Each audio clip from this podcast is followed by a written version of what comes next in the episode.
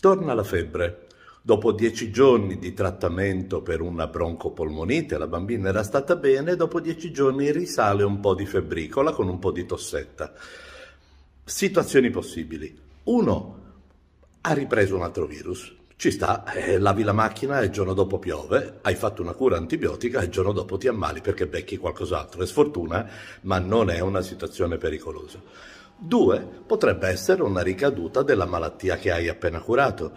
Siccome è una malattia importante, sicuramente vale la pena di controllare e verificare la bambina. In altre parole, una febbre che ritorna a piccola distanza, una settimana, 10 giorni, da un episodio febbrile, va sempre valutato nell'ipotesi di una complicazione. Poi se non c'è, ovviamente meglio.